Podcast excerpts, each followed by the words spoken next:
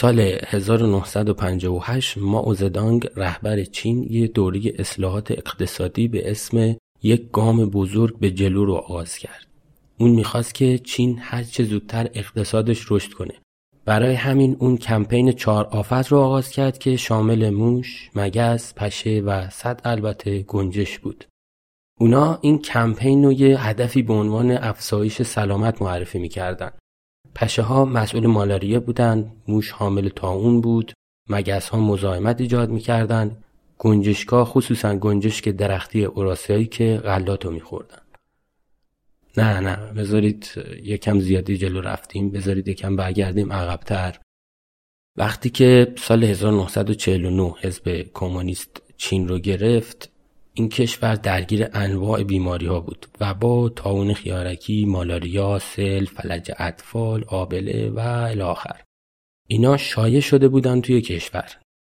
نرخ مرگ و میر نوزاده تو بعد به تولد 300 نوزاد توی هر هزار تا نوزاد بود. برای مقایسه توی همون موقع توی آمریکا از هر هزار تا نوزاد 31 میمردن. دولت شروع کرد به برنامه های خیلی بزرگ بهداشتی مثل واکسیناسیون و ساختن مراکز بهداشتی. سیستم های بهداشتی برای اینکه آب سالم دست مردم بده شروع کرد یه سری ابتکاراتی به کار بردن. ولی منابع پزشکی خیلی کم بود محدود بود. برای همین پاسخگوی نیازشون نبود. بیماری هم از طریق یه سری موشها یه سری مگزها پشه ها یا موشها انتقال پیدا می‌کردن. این وسط گنجشکام میومدن غلات رو میخوردن. غلاتی که خیلی کم بود. سلام من حامد محسنی هستم و شما دارید به قسمت ششم پادکست سرچین پی گوش می‌دید. این قسمت توی دیماه 1401 ثبت میشه.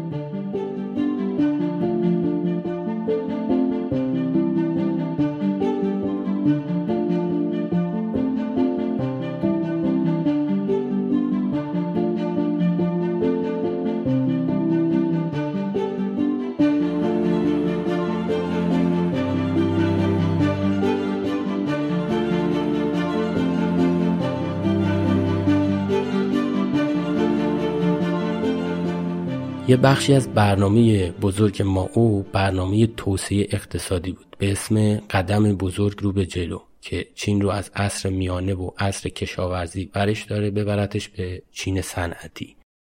یه سری از این طرحها مال فکری بود که ما او داشت. عقیده ای بود که ما او داشت اون موقع در مورد طبیعت که ازش بهره برداری بکنه. مثلا توی یکی از سخنرانیاش اینجوری گفته بود. کاری بکنید کوههای بلند سرشون رو جلوتون خم بکنن.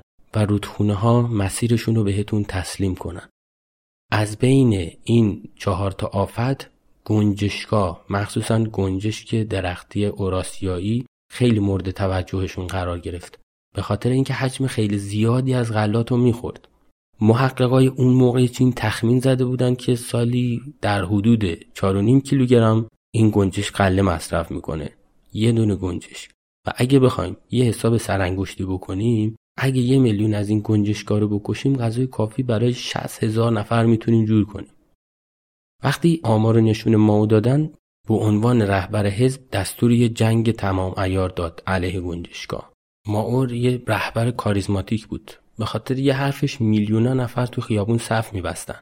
همین اتفاق هم افتاد. میلیون ها نفر توی خیابونا هر روز عصر پا می‌شدن می‌رفتن. با قابلمه و با هر چی که می‌تونستن سر و صدا بکنن با تبل و چیزای دیگه پرنده ها رو میترسوندن که نیان رو درختا بشینن.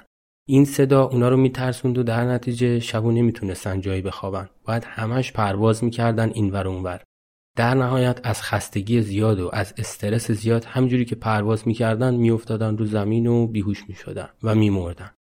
بچه ها بسیج شده بودن تا پرنده ها رو با تیرکمون بزنن. بزرگتران با تفنگ. تخماشون لونهاشون خراب می‌شد. مثلا یه روزنامه مال شانگهای اومده گفته امروز تا هشت بعد از ظهر 194432 تا گنجشک و فقط تو شانگهای ما کشتیم. به غیر از این آمار کسی آمار کلی نداره که چقدر بودن ولی تخمین می‌زنن که این رقم حدود یه میلیارد بوده باشه. یه اتفاق عجیبی که افتاد اون موقع و نشون می‌داد چقدر تو عزمشون جدی هستن این چینی ها مربوط میشه به سفارت لهستان توی چین که مردم می‌خواستن واردش بشن و گنجشکا رو بکشن. ولی سفارت امتناع می‌کرد. در آخر مردم جمع شدن پشت دیوارای سفارت و شروع کردن به سر صدا با قابلمه و تبل زدن. بعد از دو روز که یه سر سر صدا می‌کردن گنجشکا همشون مرده بودن و نیروهای سفارت با بیل رفتن که پرنده های مرده رو جمع کنن.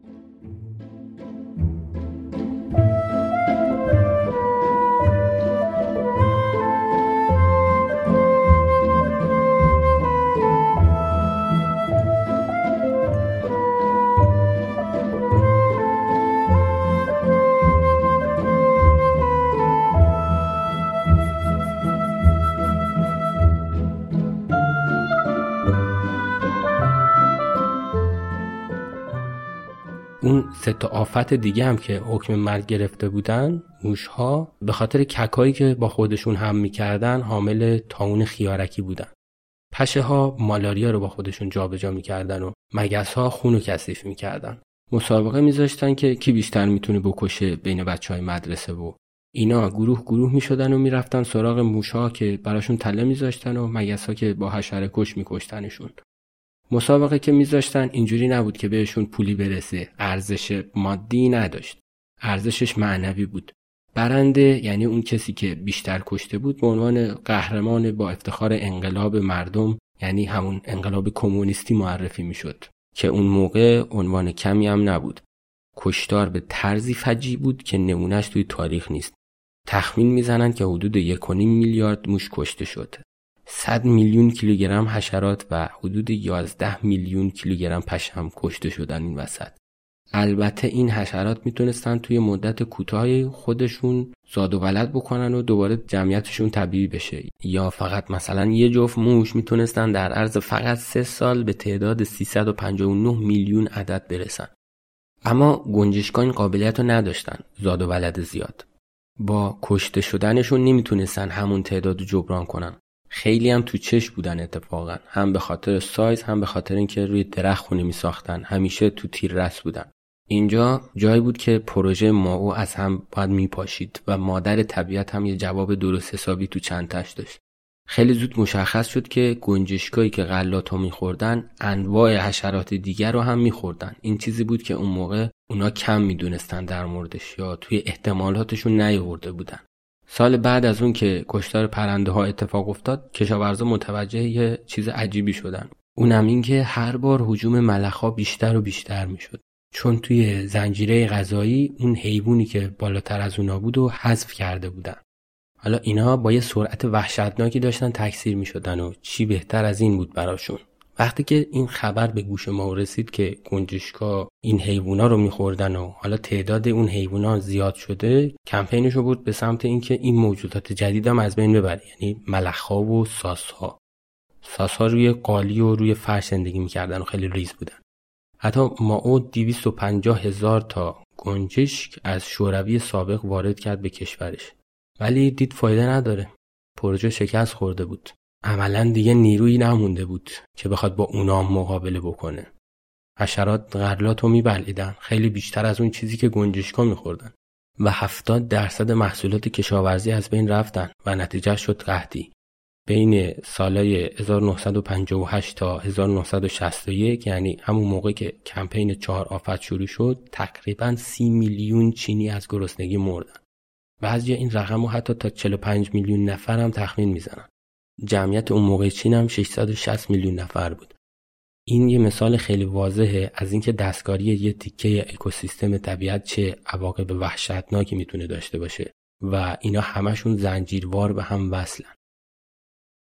اگه به این مطلب و مطالب دیگه که توی اپیزودهای قبلی و آتی ارائه میشه و میشن علاقه داشتین می‌تونین یه سر به page اینستاگرام این پادکست بزنید که لینکش اینجا می‌ذارم. خیلی ممنون از همراهیتون. وقت بخیر. خدا نگهدار.